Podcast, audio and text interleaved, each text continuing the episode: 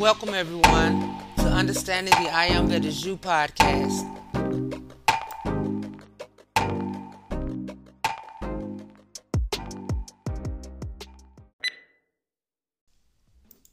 Hey everybody, it's your girl Wynn Robin, and I pray all is well with everyone, and your hearts and minds are full of love, joy, and compassion for all God's children and all God's creation.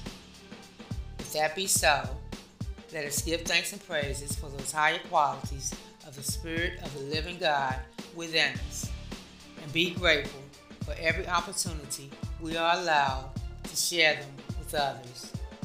And when we are constantly thinking love, showing love, sharing love, and being love, wherever we move on this earth, we continually radiate the love and light, the power of our own mighty I am presence back into the atmosphere.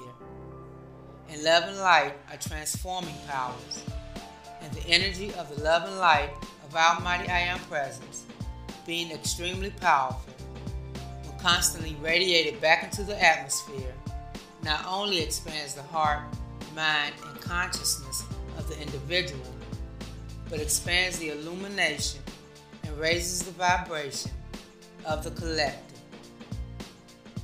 Amen. Give thanks and praises for love and life.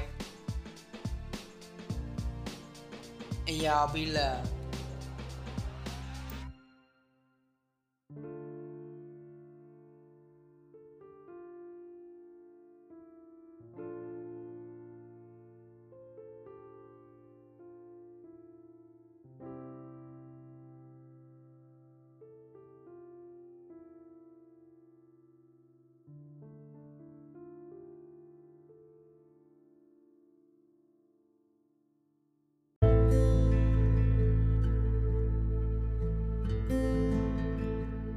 Inasmuch as the higher spiritual states are those of wisdom and love, so may the earthly states approach unto these. If thou art self centered, thou canst draw near unto these gates of light, even when thou art in the midst of seeming discord.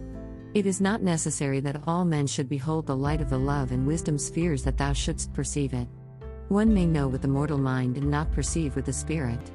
That which a man knows may never enter into his life of the Spirit, but that which he perceives must sooner or later be incorporated into his very self.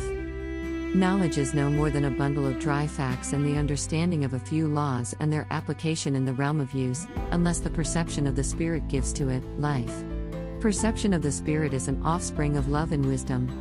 Love and wisdom are expressions of the one great underlying energy of the universe, which is known as Spirit. Thus, are we led to perceive in all things a divine unity reaching from stardust to man, and from man to the highest expression of the infinite. In mortal conditions, all that is usually known as love should be called selfishness. Here, too often, it is expressed in favors, a kind of coin placed at compound interest. But there are times and instances when true love is manifested, for instance, as revealed in the display of heroism and sacrifice by the mother for her offspring, and, likewise, in every noble act and effort on the part of one for another. Love's fires are not dead on earth, although covered far too often by the ashes of selfishness. True love is an attribute of the soul that leaps upward like fire from the heart of the volcano, illuminating far and wide the night whose sky is overcast with clouds of hate and discord. This is a reflection of the light that forever plays about the heights where angels, sons of God, messiahs, and archangels have their abiding place. And wisdom is not merely the acquiring of knowledge, but also the understanding of its practical uses. The wisdom soul is not only the one that knows, but also the one who perceives the value of truth. How many there are of the earth children who have simply buried themselves in the dry details of technical science? How many there are who have gathered, analyzed, and classified flowers, insects, and fossils, yet know not their uses in the divine economy of things, and, with equal truth it might be declared, know not of that divine life that throbs and pulsates through them all. While mere earthly knowledge may be confined to the realm of physical data, wisdom has its wings spread for flight into the realms of cause and use. Thus, clouds are dissipated, difficulties overcome, and the pure white light of spirit reveals the path that leadeth on forevermore. Wisdom of the Ages, by George A. Fuller, 1916.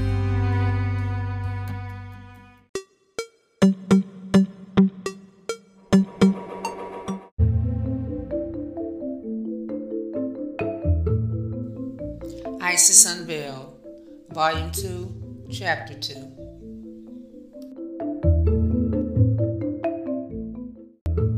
The seed of the Reformation was sown on the day that the second chapter of the Catholic Epistle of James jostled the eleventh chapter of the Epistle to the Hebrews in the same New Testament.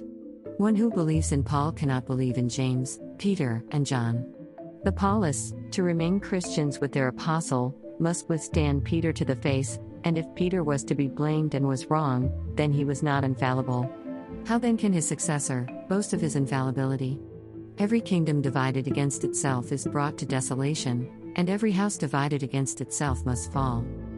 A plurality of masters has proved as fatal in religions as in politics. What Paul preached was preached by every other mystic philosopher. Stand fast therefore in the liberty wherewith Christ hath made us free, and be not entangled again with the yoke of bondage, exclaims the honest apostle philosopher, and adds, as if prophetically inspired, But if ye bite and devour one another, take heed that ye be not consumed one of another. That the Neoplatonists were not always despised or accused of demonolatry is evidenced in the adoption by the Roman Church of their very rites and theurgy.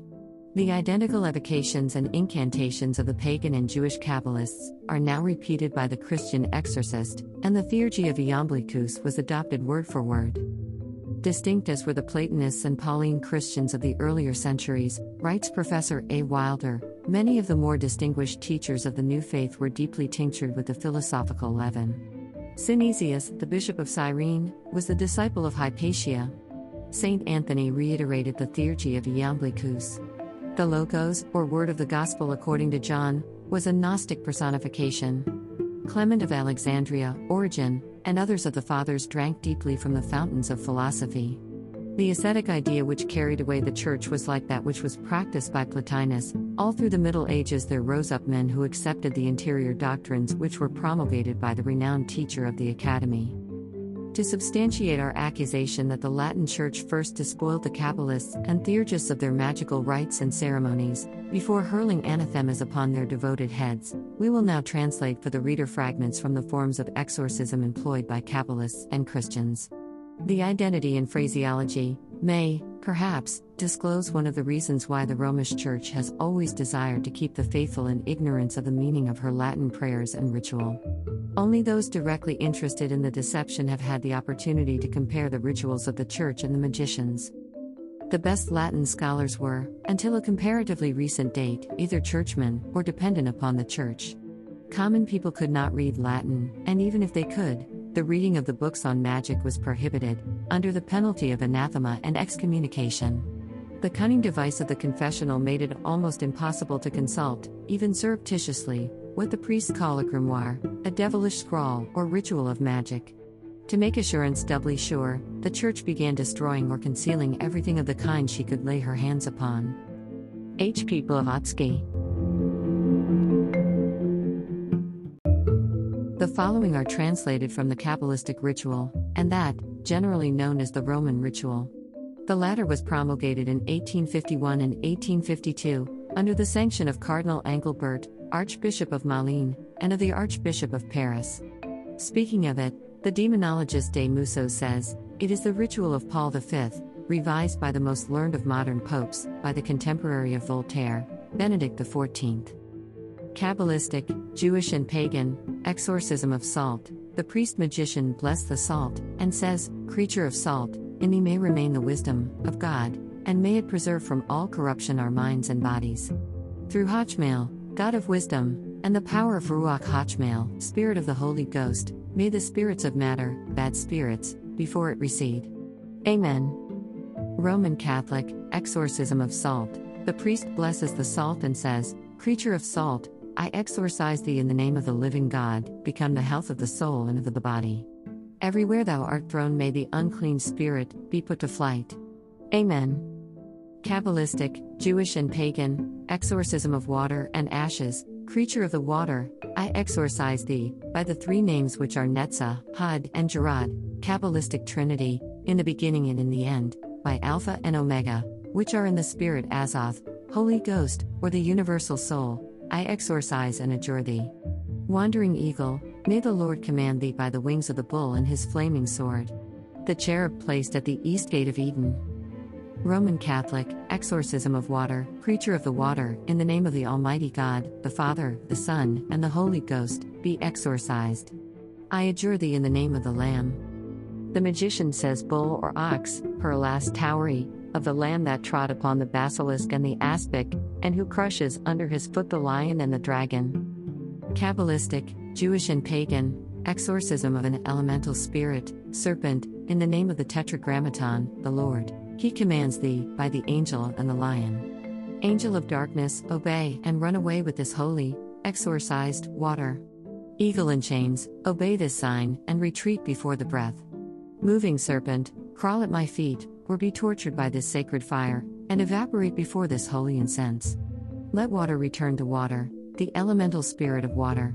Let the fire burn, and the air circulate. Let the earth return to earth by the virtue of the pentagram, which is the morning star, and in the name of the tetragrammaton, which is traced in the center of the cross of light. Amen. Roman Catholic, exorcism of the devil, O Lord, let him who carries along with him the terror, flee, struck in his turn by terror and defeated. O thou, who art the ancient serpent, tremble before the hand of him who, having triumphed of the tortures of hell, devictus geminibus inferni, recall the souls to light. The more whilst thou decay, the more terrible will be thy torture, by him who reigns over the living and the dead, and who will judge the century by fire, saculum per enium, etc. In the name of the Father, Son, and the Holy Ghost. Amen. It is unnecessary to try the patience of the reader any longer, although we might multiply examples. It must not be forgotten that we have quoted from the latest revision of the ritual, that of 1851 2. If we were to go back to the former one, we would find a far more striking identity, not merely of phraseology, but of ceremonial form. H. P. Blavatsky.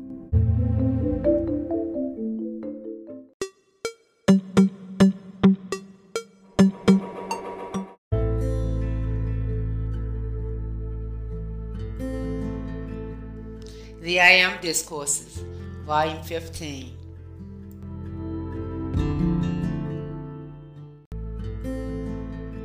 Blessed ones, no matter what changes takes place in the outer world, the chaos of the outer world is due to filth. If you want the constructive activities of life, then there must come within you the sacred fire's eternal purity, the sacred fire's consciousness of the ascended master's octave, and the sacred fire's power that you use in physical conditions to produce that which, as yet, mankind cannot and has not produced.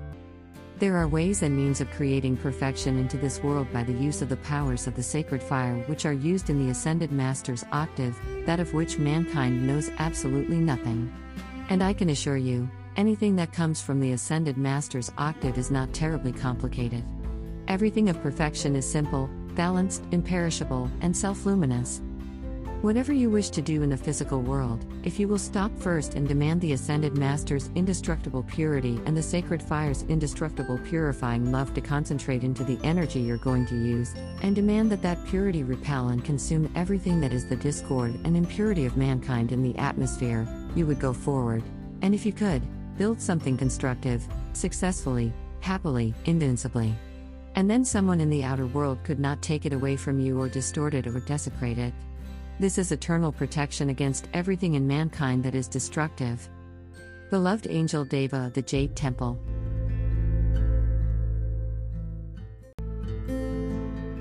When it becomes necessary in order to bring greater illumination to the consciousness of the people of this world, I'm sure you realize, there must come first the release of the sacred fire's greater purity and purifying love, in order to provide the protection for the greater light and the greater consciousness to come into the individuals who embody in this world. So, when you wish to fill yourselves with the Ascended Master's perfection, begin always with the purifying love of the violet consuming flame, your love, wisdom, and power, in perfect balance of the unfed flame. And then, as the sevenfold flame of the seven mighty Elohim is drawn in and around you, it holds protection and supplies the various powers and activities of the sacred fire, that enables you to create something constructive. The seven mighty Elohim must be recognized, because they are referred to in your Bible as the seven builders around the throne, and they are concerned with every bit of constructive activity on this earth that mankind has ever used down through the ages, or ever will. They are the beings who release the powers, the intelligence, the illumination, the consciousness, and the sacred fire love that enables constructive activity to be drawn into the physical world, to create something wonderful to bless mankind. It is the divine way to live life, and it does not contain problems. And certainly, the consciousness of mankind should be consumed that has constantly accepted that the great God presence of life at any time designs anything through the discord and evil mankind has generated. Beloved angel Deva of the Jade Temple,